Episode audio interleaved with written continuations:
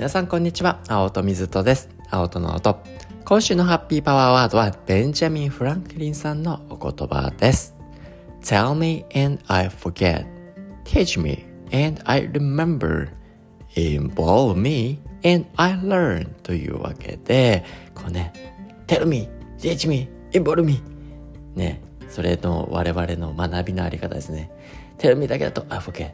Teach me だと I remember. Involve me だと I learn と学習できるよと。こういったことのね、お言葉を残されているんですが、それの脳的なね、解釈、意味をですね、今週月曜日ハッピーマンデーでご紹介させていただいておりますので、気になる方はぜひぜひ聞いてみてください。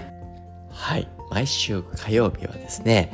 まあ、雑学デーというわけなんですが今はですねシリーズものとしてレオナルド・ダ・ヴィンチさんと、まあ、神経科学の観点クロスして、まあ、彼の創造性であったりユニークなブレインはどのようにしてね出来上がってきたのかということをですね深掘って深掘って本日で何回目だろう78回目になるかなというふうに思いますが今日はですねレオナルド・ダ・ヴィンチさんに影響を与えた2人の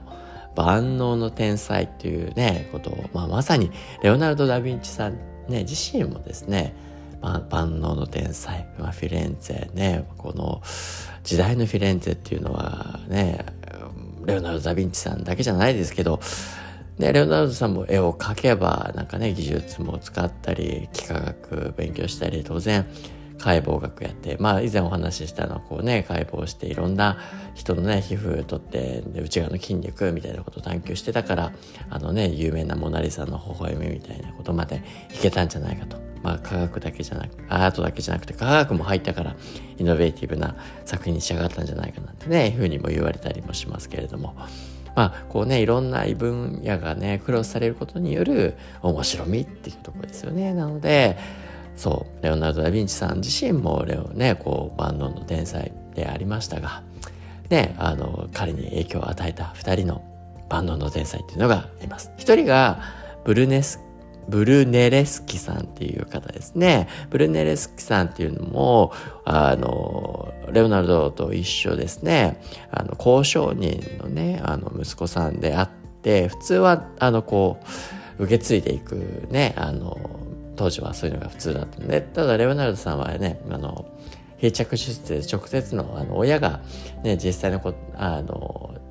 生物的なあの親ではなかったので、そういった文脈の中から、あの彼はね、あのそういった保証にならなかったっていう道もありましたけど、まあ、あのブルネレスキさんの場合はおそらくね、親が交渉人で引き継ぐこともできたんでしょうけれども、彼自身はもう本当に好奇心旺盛で、あの、金細工ですかね、金の細工師に、あの、弟子入りをして、で、まあ、そのね、金の細工師もね、あの、探求しながらも、同時にですね、絹の職人とか、商人の組合っていうね、もうだから、こう、技術もやればね、技術もね、金だけじゃなくて絹もやって、で、かつ、こう、なんていうのかな、商業的なね、ビジネス的なところまで、まあ、あの、入って学んでいくと。まあ、彼も実際多くの発明をなさっていて、まあね、いわゆる遠近法っていうものを深めていってたりだとか、投資図法なんてね、言われる図法ですね、あの、開拓していって、ね、そういったものは、後にね、ユークリッドにもね、数学とかで有名ですけどね、あの、影響をすごく与えたようなんていうふうに言われています。で、もう一人ね、強く影響を与えたのが、アルベルティさんっていう人ですね。彼もまあ万能の天才として、あの、有名で、あの多くがね、レオナルドと似てるっていうふうに言われて。で、アルベルティさんは非着出子ですね。あの、レオナルドさんと同じで、まあ、容姿端麗で、将来未婚を貫いたとかね、あの、そういった観点もレオナルドさんとよく似ていたよ。そして、人付き合いもですね、大切に。以前も、あの、レオナルドさんのね、回でご紹介したように、レオナルドさんって、ね、 to do list がね、あの、もうやりたいことだらけリストみたいになってて、で、そのやりたいことだらけリストみたいな中には、誰々に何々を聞く、誰々に何々を聞くってね、結構マニアックなことをやっぱりその道のプロの人にね、こう聞いていくっていうのをすごく大切にしていましたね。人付き合いもそうだし、ね、誰にでもこう心をオープンにしていって、まあ学んでいくっていう姿勢ですね。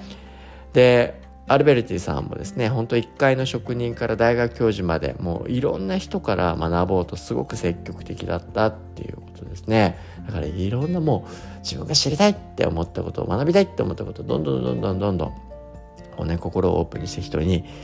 こうね聞いていくとまあ教えてくれるのもやっぱりねその人柄があるんだろうなというふうには思いますので、まあ、そのようなねところも共通点としてはあるかなと。まあ、一方で違いとしてはアルベルティさんはこう学んでたことを得たことを世の中に広めようっていうようなことあるいはそう知識をですね知恵をですね蓄積していってそして発展していくっていうようなことを、まあ、目指していたんですけど、まあ、レオナルドさんはあんまりそういったことには興味がなくて、自分自身の情報としてね、自分で蓄積はしていましたけど、ただ、こうね、世の中に広めようっていうような観点では、特にね、考えていなかったよっていうところの違いはあるかなと。まあ、いずれにせよですね、まあ、この二人っていうのが大きく影響を与えたというふうに言われていて、こと、アルベルティさんにね、関しては、実際にね、この本当ウォルター・アイザックさんの本からね、あの学ばせていただいてるんですけど、こんな風に書かれています。レオナルドはアルベルティの論文を研究し、その文章や振る舞いを意識的に真似ようとしたっていう風に記述されてるんですね。あらゆる発言も身のこなしも品格に溢れていたと言われるアルベルティはまさにレオナルドの理想だった。アルベルティはこう書いている。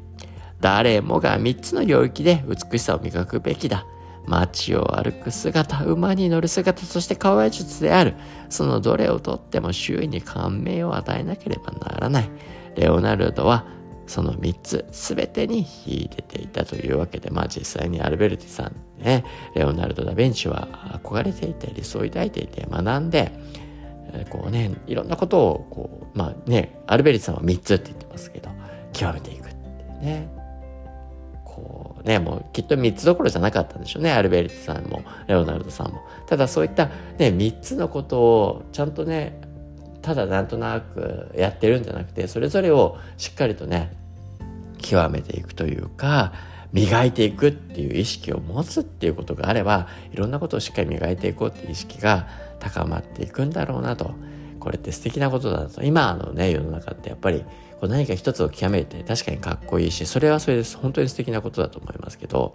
ただ一つのことを極めていくって結構大変なことで、僕自身もですね、脳だけを極めようって、まあそれだけ思いたいかっていうと別にそうも思わないですけど、脳だけ極めようとしたらずっと研究室こもって脳のことばっかこう調べていくっていうことになりますと。でそれで言うと多分ね世の中にはも,、ね、もっともっともっともっともっと脳のことずっとね長い年月研究してきてる人もいるわけですし